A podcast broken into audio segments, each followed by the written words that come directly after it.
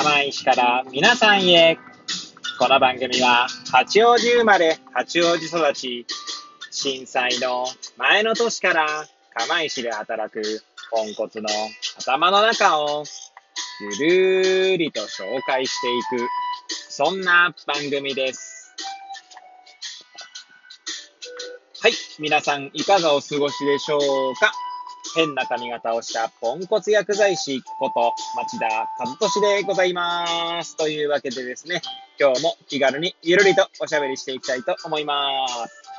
す。さて今日は何の話をしようかなーって感じですけれども、収録日時はですね、令和3年7月12日の月曜日、時刻は18時35分を回ったところでございます。いつものようにですね、この時間は帰りの車の中でですね、AirPods をつけて運転しながらお届けしております。はい、さて、いつものように何の話をしようか問題ですけれども、そうですね、今日、ちょっと本当しょうもない話なんですけど、まあ、いつもですね、朝起きてからですね、まあ、顔を洗って、髭剃ってっていうことをやるんですけれども、私、週に1回ですね、自分で髪を切っているんですね。はい。で、それと一緒にですね、まあ、鼻毛を切ったりとか、ちょっと汚い話になってるかもしれませんけれども、まあ、こんな話聞きたくねえって人はですね、まあ、ここでやめていただければと思うんですけど、はい。まあ、そういった形でですね、まあ、毛の処理をしているわけですね。まあ、ちなみに、まあ、なんか私のことを知らない方はですね、いつも変な髪型をしたポンコツ薬剤師って言ってますけど、まあ、私が今どんな髪型をしているかというとですね、そうですね、一番イメージしやすい人としてはですね、ちびまる子ちゃんに出てくるですね、長澤くんだったと思うんですけど、玉ねぎみたいな顔の形をしている、友達がね、クラスメートがいると思うんですけれども、まあ、彼の髪型に近い感じですかね。はい。一応自分ではですね、富士山カットみたいな感じで言っているんですけれども、まあ、富士山カットっていうとね、もうザ・日本っていう富士山をですね、別に私は侮辱してるつもりもなんともないんですけれども、まあ、そっちも失礼じゃないかっていう声も聞こえそうですので、今日はまあ長澤くんカットっていうことをするようにしております。はい。で、まあ自分でですね、週に1回ですけれども、バリカンを使ってですね、まあ切っているわけです。はい。で、まあ鼻毛もですね、ハサミを使って切っているんですけど、今日ですね、ちょっと鏡を見て気づいたのがですね、耳に毛が生えているなということに気がついたんですね。はい。なんでちょっと毛の処理事情みたいなことでですね、ちょっとまあ話してみようかと思います。はい。お聞き苦しい点もあるかと思いますので、あまりこんな話したくねえって人はですね、まあ最後まで聞かなくてもいいと思いますけれども、まあ、もしですね、興味がある方は最後まで聞いていただければと思います。はい。ということでですね、まあ私、毛の処理っていう意味ではですね、昔からちょっとコンプレックスがありまして、もう小学校の時からですね、脇毛とかですね、生えていたんですね。はい。なんでもプールの時間が嫌で仕方なかったですね。はい。もうからかれるわけですよ。当然のごとく。はい。まあ、小学校の時なんかもですね、背の順に並ぶと、一番後ろになることが多くて、まあ、小学校の時はまあ168センチとかだったと思うんですけれども、まあ、もっとね、大きな子もいたんですよ。180センチぐらいある子もいたんですが、その子とはクラスが違いましたので、まあ、私が一番後ろだったりしたんですね。はい。まあそういうこともあってですね、脇毛が生えるのも早くてですね、まあ嫌になりましたよね。なんで毛の処理とかはね、まああとはすね毛とかね、はい、すね毛もですね、一回全部剃ったことがあるんですけれども、嫌で。そしたら今度逆に濃くなってしまったっていう、まあそれが原因だったかどうかはよく知りませんが、まあ少なくとも私の認識としてはですね、すね毛を剃ったら毛が濃くなったっていう、まあ時系列になっておりますね。はい。まあそんなのもあってですね、まあなんかこう、まあ、鼻毛もね、エチケットとして切っているわけです。で、髭はね、毎日のように剃ってますけれども、まあ、ほんとね、耳毛が生えていたわけですね。今日耳毛をですね、その鼻毛を切るハサミで切ってみましたけど、いやーなんかこの耳が増えてくると嫌だななんて思ったりしましたね。耳毛ってどうしてるんでしょうね。皆さんとかつって。いやー本当に。おそらく、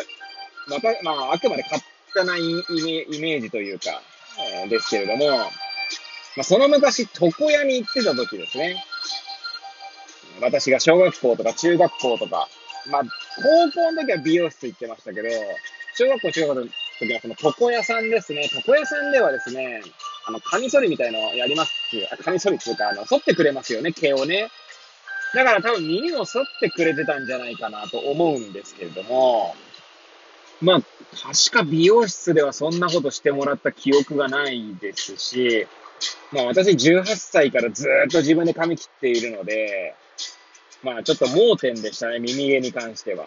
まあ今日妻に言ったらですね、耳毛生えてたよ前からみたいな感じですね。さも当然のように言われましたけど、いやね、もっと早く言ってよみたいな感じですよね。はい。だから耳毛だけ切るとことかね、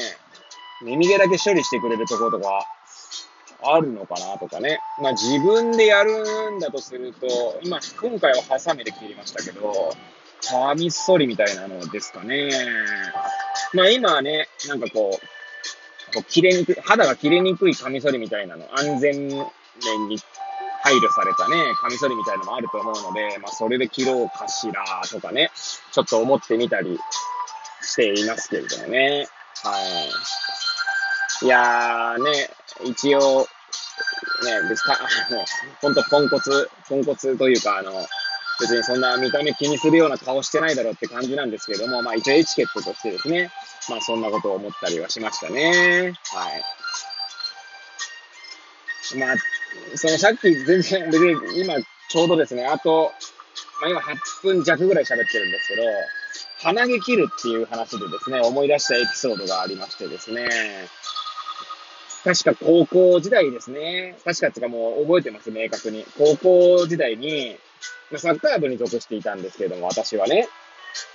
で、私の代は私しかキーパーがいなかったんですよ。私キーパーやってたんですけどね。はい。で、ある時ですね、鼻毛を切っててですね。で、ちょうど、まあ私の実家のですね、洗面所は結構狭いんですけど、まあ人二人並ぶとですね、もうぎゅうぎゅうですね、みたいな感じの洗面所だったわけです。で、朝ですね、まあ忙しい時間帯にもかかわらず私は鼻毛切ってたんですけど、ちょうどですね、確か弟だったと思うんですけど、まあ3つ下の弟とですね、ぶつかってしまってですね、そしたら鼻毛切ってるタイミングで鼻の穴の中ですね、を切ってしまったんですね。ぶつかった拍子にですね。で、それで結構鼻血が出てきましたので、高校を休んでですね、そのまま病院に行ってですね、で、病院に行ったらですね、まあ当然の男って言ったら変ですね、まあ運動はあっちに控えたらどうですかみたいな言われたわけです。はい。で、その話をですね、まあ一応その処置っていうのもですね、当然午前中のうちに終わるので、まあ病院が終わってからですね、学校に行ったわけです。で、授業を受けてですね、まあ部活の時にですね、まあ今日はちょっと見学でお願いしますって言った時のですね、一個上の先輩ゴールキーパーのもうふざけんじゃねえよっていうですね。お前鼻の穴切ったぐらいで部活休んでんじゃねえって言われたのをですね、未だに覚えてますね。はい。ほんとくだらない話をしてしまいましたが、はい。鼻毛切るってなるとですね、毎回その話を思い出してしまいますね。はい。まあ今思えば確かにですね、鼻の中切ったぐらいでですね、大したことないと思うんですけれども、はい。ね、そんな苦い思い出を未だに思い出す今日この頃でございます。はい。ということでですね、まあ毛の処理についてですね、まあどうでもいい話をしてきましたけれども、もし耳のね、毛ですね、本当耳のですね、穴から出てるのかどうかわかんないんですけど、耳周辺の毛ですね。しかも結構私の場合黒々としていたのが数本波平さんの頭の毛のように生えていたので、目立つわけですね。なんで、そういった耳毛の処理に詳しい方がいらっしゃいましたらですね、お便りいただければと思います。はい。というわけでですね、今日もくだらないぐだぐだとした放送にですね、お付き合いいただき、誠にありがとうございます。最後まで聞いていただいた皆さんには本当にね、感謝申し上げます。はい。本当いつもありがとうございます。で、これを聞いていただいた皆さんが、より良い一日を過ごせますようにとお祈りさせていただいて、今日の放送を終了したいと思います。それではまた明日皆さんお会いいたしましょう。さようなら。